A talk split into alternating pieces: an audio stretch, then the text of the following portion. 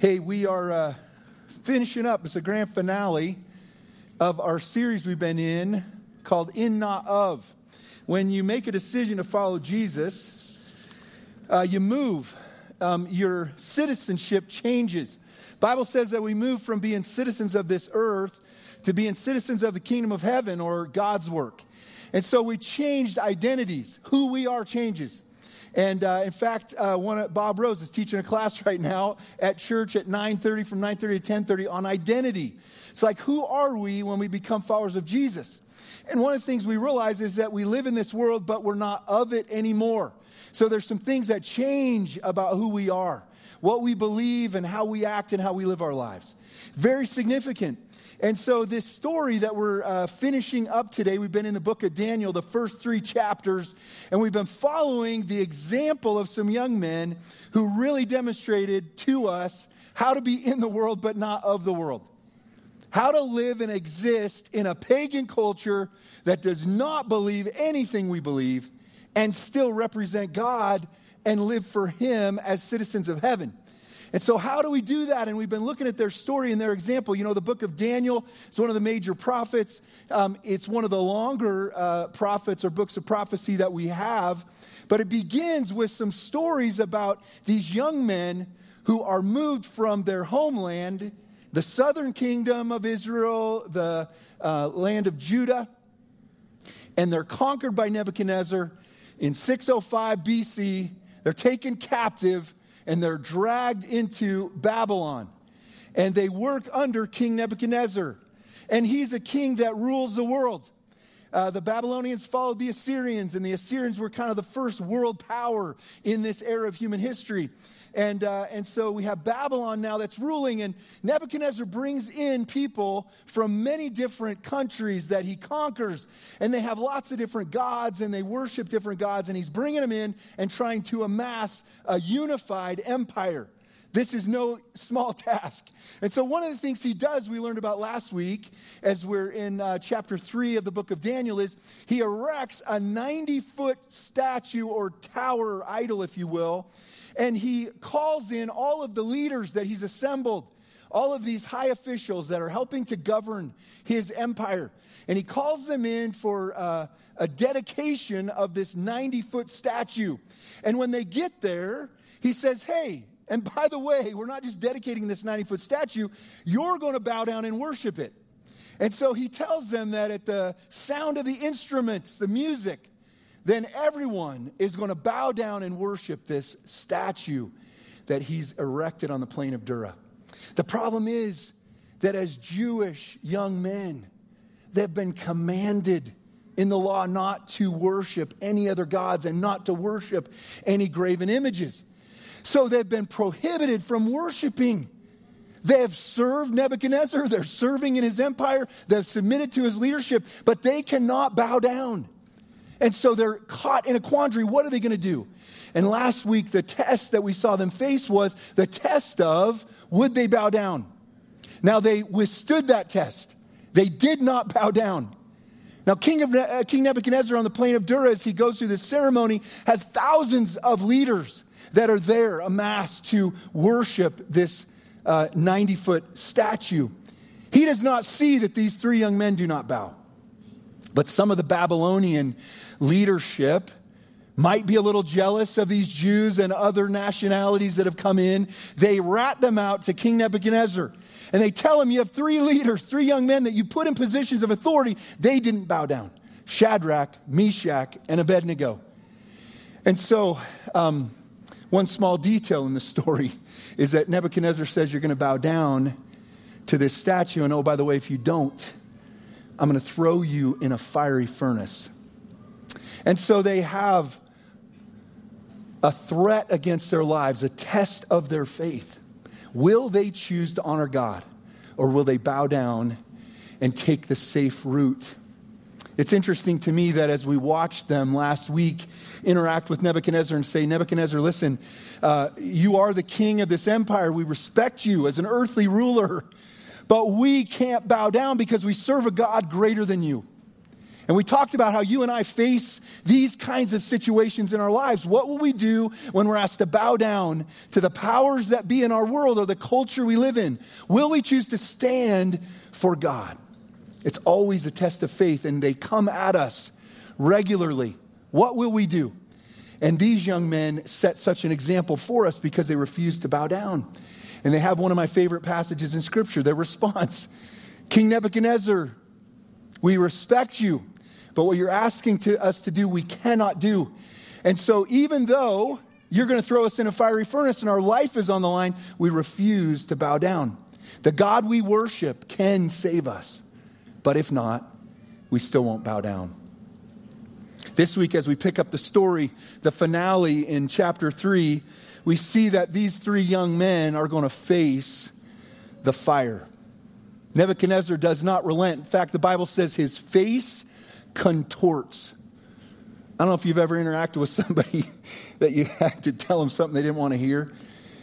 Maybe you've seen that. Maybe your dad at some point, you know, his face contorted when you said, I don't know, maybe your face has contorted uh, as somebody has said no to you or interacted with you. They weren't submitting to your uh, direction. That's what Nebuchadnezzar does. The Bible says his face changes towards them, and all of a sudden he's enraged. He can't back down. He's got to get this group of leaders from all over the world, big personalities, uh, you know, a huge empire. He's got to get them all to respect his leadership. And so he says, turn up the fire seven times hotter. Kind of a metaphor, if you will, a way of him saying, turn that fire up as hot as it will go. These guys are going to suffer. They're going to burn the instant they get close to it. He calls in some of his strongest men. It's just kind of, a, again, an illustration that this is a big deal. It's a show of force. And Nebuchadnezzar says, Take them, and when the fire is seven times hotter, when that thing is raging as hot as it'll get, throw them in. And so these young men have to face the consequences of their decision. You know, when we say yes to God and we say no to bowing down, I want to promise you that there'll be consequences to that decision. I think sometimes we think, God, I'll say yes to you and no to this other thing as long as you make it work out good for me and there's no consequences. As long as I don't have to suffer, I don't have to lose anything. And, and that's just not the way it is. God doesn't promise us that. Jesus doesn't promise us that. He says, listen, if you choose to follow me and say yes to me, there's times that's going to cost you. In fact, it may cost you a lot. But these young men stood in the face of this test. They said, We will not bow down, even if it costs us our life. They get bound with ropes, they're left in their clothes. These strong men carry them, um, probably up on some type of uh, platform where they could be thrown down into the furnace. And they threw them, the Bible says, into the fire. The fire was so hot, Nebuchadnezzar so enraged, that the strong men that had to carry out the task of throwing them into the fire, the Bible says they burned in the process. The fire was so hot. He throws them into the fire. Can I tell you guys that there's times where we're going to be tested, and we're going to be tested in a similar way? may not be with our life on the line, but in some way, it's going to cost us if we choose to say yes to God and no to bowing down to the powers that be to the world we live in. And yet, I want to tell you something that in those moments, there's an opportunity. See, these young men knew that the God they worshiped had the power to save them. Do you know the God that you worship? Do you know how powerful he is. A lot of people get frustrated at the nature of things that happen to them in this life the suffering, the difficulty, the hurts. And people get frustrated with God. God, why would you let that happen? If you loved me, how come I've got to suffer? How come I've got to go through this painful situation? And I just want to remind you, with all the love that I have, but also a little bit of pressing, that God nowhere promises that we will get through this life without pain and suffering. It's not the promise he makes. The question for us is, though, will we trust God with our lives? The God that Shadrach, Meshach, and Abednego were serving, they knew that he was a God who loved them, who cared for them, who was the greatest over all the earth, the only true God. And so they worshiped him, they loved him, they served him, and they were willing to go to the fire. When you and I make those decisions not to bow down, to say no to the test, say yes to God, I want to tell you there's an opportunity there. And what happens in our story, which you probably know, is God chooses to intervene. And as Nebuchadnezzar watches, he's able to see down into the furnace and he, he sees something amazing. He's kind of past this issue, this situation. These kids are thrown in. The men that he sent up there burned, all the, all the drama, right? And then it's all happened, and he takes a breath and he looks into the fire. And he calls around the men that um, are uh, there with him, his leaders, and he said, Hey, just want to check. I think I know what happened here, but didn't we throw three guys into the fire? Shadrach, Meshach, and Abednego? I mean, that was it, right? And they go, Yeah, yeah, we threw three, the three young men, the three Jewish boys. And he goes, Well, look into the furnace. There's not three, there's four. And they're walking around. And one of them looks like a god. Then he calls out, he goes over to the furnace and he calls out to them. And he identifies them as who they are servants of the Most High God. Daniel chapter 3, verse 26 Then Nebuchadnezzar came as close as he could to the door of the flaming furnace and shouted, Shadrach, Meshach, Abednego, servants of the Most High God, come out, come here. The king calls them and identifies them by the God they said they worshiped. Now, they told him before they went in, King, we're just letting you know that the king we worship, he can save us from the fire. Now, you know, just like anybody on earth, and many of us even at times, skeptical, right? Uh, fire burns things. We've got an example up here. Um, it's real and there's really nothing that escapes out of the flames without being consumed by them. It's one of the elements of earth. This is how the earth works. There's no exceptions to that. A lot of people struggle that a story like this could be true, right? I'm promising you this happened. This is a historical event that took place in the history of the world. These young men were thrown into a blazing furnace and they were not burned. And the reason is because God, who made fire, right? He made fire. Guess what he's able to do? He's able to control fire. He also created us. He's able to control what happens to us. These things are not hard. A lot of people struggle with miracles. That's because you don't understand who God is. The God of the Bible, no problem. He made all this stuff, right? It's not hard for him to control it, manipulate it, do things that go outside of the norm. And so these young men are in the fire. He sent an angel to walk with them to protect them from the flames. Nebuchadnezzar sees them, calls them out identifies them as servants of the Most High God. Most High means above all. Can I tell you that when you and I make a decision not to bend, not to bow, to take a stand, to obey God, to follow His directives, when we're willing to step out, take the risk, put our neck on the chopping block, if you will, it's not easy to do, but when we do it, I, when we do it, I want to tell you there's an opportunity there that God may choose to use you as an example to show himself to some people that don't believe in him and don't know him. And I know it's hard. I know no one really wants to risk it all in these kind of moments. We just kind of want to go, okay, God, I'll bow down. But you know I'm really not bowing down. You know I'm really not worshiping this idol. I really love you and I'm following you. But when we're willing to step out and be willing to take kind of that public stance in a moment and say, hey, I can't do that.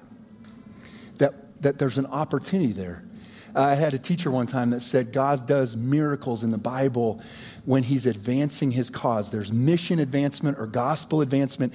That's when God does miracles. I, there really aren't that many miracles throughout the history of the world. We, we see them in the Bible. There's not a lot of times they happen, but there's a purpose behind them. And, and certainly, I, I, think we see a lot of miracles today in a lot of ways. I'm not downplaying that, but I'm just saying, uh, you know, these kind of miracles um, that, that are just beyond belief, They really happen when there's gospel advancement. And the, the thing is that God was introducing himself to King Nebuchadnezzar, showing himself to be the God who's more powerful than even the fire. When you and I choose to step out and take a stand, we give an opportunity for God to do something powerful in us and through us. Of course, these young men were willing to die. They didn't demand that God save them. But because of their faith, God demonstrates through them his power to save. In Daniel 3, verse 27, then the high officers, officials, governors, and advisors crowded around them and saw that the fire had not touched them. Not a hair on their heads was singed, and their clothing was not scorched. They didn't even smell of smoke. Oswald Chambers said, Faith for my deliverance is not faith in God. Faith means whether I am visibly delivered or not, I will stick to my belief that God is love.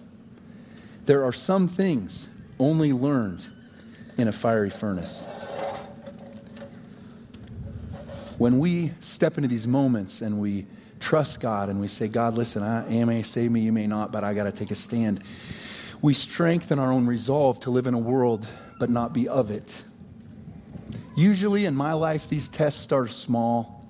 Like I told you, and when I was younger, it was a test. Am I gonna, you know, am I gonna honor God with my speech or not? Am I gonna honor God with how I treat, you know, girls or not when I was in high school? It was small tests at first, but it grows as you get older, right? It grows. Are you going to stand for God or are you going to uh, take the route of popularity or fitting in? And I know that it's hard. And I know we're, we're challenged with it. And I just humbly want to encourage you that the God who you're called to worship, the God of the Bible, the God who sent Jesus to this earth, is a God who you can trust your life to. As we move in this life and from this life, you know, the Bible says that we'll face judgment before God. A holy God who created us to reflect Him, to be holy like He is. And yet the Bible teaches us, and we certainly know that we've fallen short of that mark or that measure, that standard. And so when we face God and we're judged for our actions on this earth, we're going to fall short of measuring up to His standard. And that's going to mean that we face judgment and eternity separate from God, and the Bible talks about a place called hell, which is a place of torment in a lake of fire, burning sulfur. These young men were willing to go into the fire, to trust that the God overall is the God they worshiped and he could save them. But even if he didn't, they would endure the flames of the fiery furnace to ensure they spent eternity with him in heaven. I wonder where you're at today if you have placed your faith and trust in Jesus. He is the only one who can save you from an eternity separated from God in hell. There is a way out. Hell was not made for people. The Bible says it was made for the devil and his demons. And yet, for those humans who choose not to believe in him, not put their trust in Jesus, we have that same destination. And so, um, I want to call you to consider today. I'm going to have Pastor Luke uh, come out and share his testimony and a little bit of his story and what God has done in his life. He was, like these young men, placed in some difficult situations and had to make a decision of who he would be and, and who he was going to follow. You and I have those same tests and those same opportunities, and I just want to encourage you today to consider where you stand with God. Have you placed your faith and trust in Jesus and Him alone? Pastor Luke, come and share your testimony with us. All right, yeah, yeah, I'll just stick this right here. Perfect. Yeah, well, it's good to be here with you guys today on this nice, hot summer day. Um, but I'm looking forward to being able to testify to really what Jesus Christ has done in my life. And I want to just piggyback off of what Pastor John said of the difference between being impacted by God and truly surrendering to Jesus Christ because Nebuchadnezzar was impacted, that he saw this move of God through these three guys, through Daniel, Shadrach, Meshach, and Abednego, these four guys. But yet, if you follow the story of Daniel, find King Nebuchadnezzar down the road is eating um, grass like a cow because he was unwilling to surrender to the, the, the will and the plan of God in his life. And for me, for most of my life, that's who I was. I was impacted by God since I was a little kid. I remember being, I mean, a really little kid and being very sensitive to if people said the Lord's name in vain or wanting to kind of go to church, even wanting to read my Bible, but that God had been doing something in my life and impacting me. I knew He was around me. But it took me a long time to actually find surrender to Jesus Christ from my heart. And through high school, um, some of you guys uh, may remember back in the glory days getting to run track and play football here in the area and then going to um, the University of South Dakota, kind of worked my whole life um, to earn a Division One scholarship, and, and, I did. And during that time, my relationship with God was a lot about if God was going to deliver me. You know, was He going to let me allow me to play good in, in, in football or run a fast track time? And honestly, there was a lot of fear of God in me. I feared God because I felt like if I didn't do what God said, or if I wasn't following the scriptures, that I wouldn't have success, or I wouldn't be able to mount up to what God had called me to do. Because deep down, I knew better because of principles and things that my my parents had instilled um, in me from a young age. But the truth was, I never had a surrender to Christ. I'd been, again, impacted by Him, but there was still this underlying um, thing in my life where I wanted to live ultimately for myself. And a lot of times, the things I wanted to do, I didn't feel like I could do because they weren't the Christian things to do. But the things um, that I didn't want to do, I felt like I had to do. And so it was just kind of this, this miserable lifestyle I was leaving in, not living in, not feeling like I could truly be who I wanted to be because of the Christian values instilled in me. But eventually that got tested, just like John said. When I went to college, uh, my first week there, the guy who I had heard was the like an FCA leader, not like on staff, but just um, on the football team. And he had led a couple mission trips. And my first weekend there, he was the one um, buying all the freshmen alcohol and getting everybody drunk um, our first week at um, college. So I thought, you know, I haven't really read the Bible for myself, and I didn't really have my convictions um, of what it meant to follow Jesus Christ. So I just jumped on in, and for two years, I was I was very very far from the Lord, and really for the first time started to experience things like depression and, and even self medicating for that. And but from the outside looking in, I was successful. I had a Division One scholarship. I was going to school. Um, I was getting to, to live out my dreams. I was getting to run track. Also, that from the outside looking in, it looked like I should be happy and I should be content but ultimately I was finding myself miserable. And finally, one day, I just thought, you know, if Jesus Christ is real, I want to know what it really looks like to follow him. Because at that point, I wasn't even sure that I believed that Jesus Christ was the Son of God. And I read a book, um, Pastor Jake Roberts, some of you guys might know him from the area, but he had given me a book two or three years earlier called Disciples Are Made, Not Born. And in this book, it talks about the type of man that God used and had about 10 categories. As I read these 10 categories, I started to find myself not fitting into any of these categories. I was thinking, man, if I call myself a Christian, if I live Christian morality, why am I not stacking up to what the scripture actually says it means to be saved? And the book finished with the scripture of Luke 9 24 that says, Whoever desires to save his life would lose it, and whoever would lose his life for my sake would find it. And in that moment, I realized by the conviction of God I had never lost my life for Jesus. I believed he was real. I acknowledged when he moved, but that's no different than what Nebuchadnezzar did. And Nebuchadnezzar was not.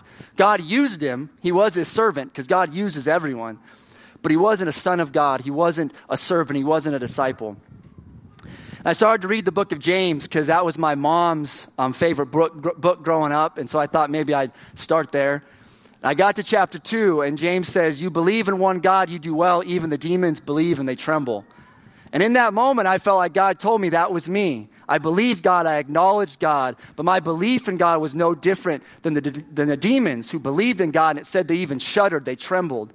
That the fear of God is the beginning of wisdom, but the fear of God does not equal necessarily equal salvation.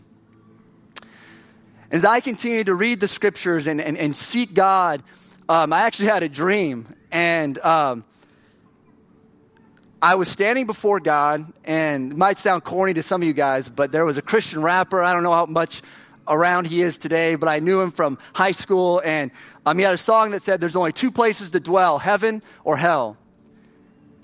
And, I, and I, as I was in this dream, this song was playing in the background. I was standing before God and I was crying out to God to deliver me. And the scary part of the dream was I knew that He heard me and I knew that He was listening. But in that moment, He condemned me to hell. And, and, and as I was crying out to Him, it was the most terrifying thing of, man, God's listening to me, but for some reason, He's not doing anything. Two weeks later, about I read in Scripture, never read it before, but Matthew 7. And in Matthew 7, Jesus says, There will be many on the day of judgment that say, Lord, we've done signs and wonders. We've cried out to your name. We've done miracles. We've prophesied. We've done all these things. And Jesus says, Depart from me. I never knew you, for you practice lawlessness.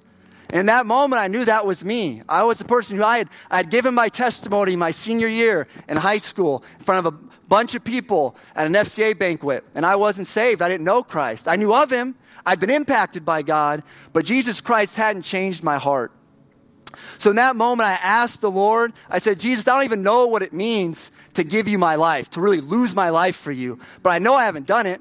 I just asked you that you would change me. I'm telling you, the next day I woke up and I was different.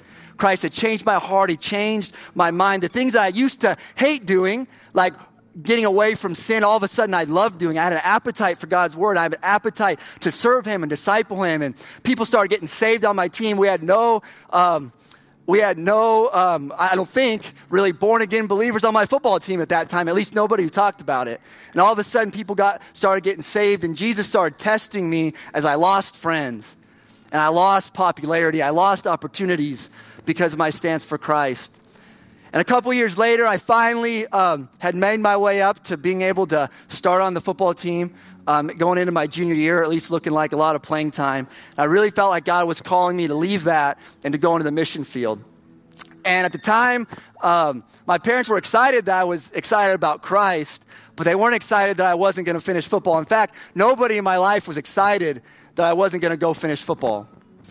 But instead, God led me out to Fort Collins, Colorado, and I started to get tested of did I really lose my life for Him by leaving football? But then I got tested again as God led me to start preaching on the streets and reach out to people who were in meth addictions and coming out of prison and in gangs and started to see people get saved. People who are, were strung out on meth their entire life, for at least last 10, 15 years. In a matter of two weeks, they were sober, restoring their marriages, getting their kids back because of the power of the gospel. I'd only been saved for about 18 months, maybe two years. But Jesus Christ was just honoring faith and honoring the power of the gospel. And it got tested again through church planting and being a part of a church, being a pastor. But then, about a year ago, Sarah and I went through a very hard church split. And if you guys have been around the church for very long, you know what it's like to be hurt by those in the church. I experienced what it was like to, to be betrayed. I experienced what it was like to think I really knew somebody that I trusted but yet there was a lot of hidden sin and things going on in the background that really shook my faith. And it was something I had dealt with my whole life, but at that time, it finally broke through. Was what some of you guys may know um, about something called anxiety and depression. Started having panic attacks um, two or three times a week. Didn't know what they were. Ended up at the ER a couple times because my body was just completely shutting down. And through this time, again, my, my, my faith was tested. Was I going to lose my life for Christ in the midst of going from somebody who could work 60, 70 hours a week to all of a sudden I could barely get out of bed in the morning? But it was a surrender to Christ. And in 1 John, he says, And this is love, not that we loved God, but that he first loved us. And he gave his son as a propitiation for our sins. And I would sit on my stairs and cry and meditate on that scripture for hours at a time as God would renew my mind of what it meant to be secure in the gospel of Jesus Christ. And I'll tell you, the last seven or eight years of following Jesus, I've lost a lot, but I've gained so much more. And losing my life for Jesus Christ was so much better than trying to save it. But it's a question each one of us has to a- answer for ourselves. Have you been impacted by Jesus Christ? That's great. It, it really is. It's a blessing. But just because God has impacted us, that, that's only His grace reaching out to us. But then the question is will we, will we respond by faith and repentance to truly lose our life for Him? So we're going to enter into a time of communion. And I think Pastor John has mentioned this, but a time to even be baptized. If you have felt like this is a, this is a moment where you have been impacted by God, but have never really surrendered. Maybe you've been more of Nebuchadnezzar, of around God, but not like Shadrach, Meshach, and Abednego of going in the, in the fire. Um, I'm going to be down here. Um, I don't know what you call this, is the bottom of the grandstand. If you would like to get baptized, we do have clothes for you. So there's no excuse with that. But secondly, maybe you have made a decision for Christ, but you've just been um, lukewarm. You haven't been, it says, Jesus says, deny ourselves daily. Maybe following Christ hasn't been a daily thing for you. We have a lot of opportunities for discipleship and to grow in your faith. So if that's something you feel like God is moving you towards, maybe it's not baptism, still come down and talk to us because we really want to have the opportunity um, to pray with you and get you plugged in. So I just want to pray for us real quick and I'll hand it over um, back to John. Um, Father God, I thank you for your faithfulness. Jesus, I thank you that you became a man and you lived the perfect life that none of us could ever live, Lord. And I thank you, Jesus, that you took the wrath of God for my behalf, God, that I would have had to stand before you and I would have had to pay for my sins, Lord, which I could never have paid. And Lord, I know that that requires the fire of hell. But in a sense, Jesus, you experienced the fire of hell for us, Lord. I believe you suffered more in that three hours, in that time of crucifixion, not just physically, but eternally, than any sinner ever will in hell, Lord. That you love us so, so immensely, Jesus. And for anyone here who feels like they're too far gone, Lord, I just pray that you would show them that everything they've ever done, all the sin that I had committed, all the times I had rejected you, all the times that you had reached out to me so many times, Lord, and I, I said no. Father, but I can testify of your grace. The only thing that separates me from anybody, Lord, is the grace of God and the calling that you have on my life, Lord. And so I just pray that if your grace and your calling is tugging on someone's heart here this morning, Lord, they would respond. They wouldn't harden their heart as the nation of Israel did, Lord. So I thank you, Father. I love you. And we pray these things in Jesus' name. Amen.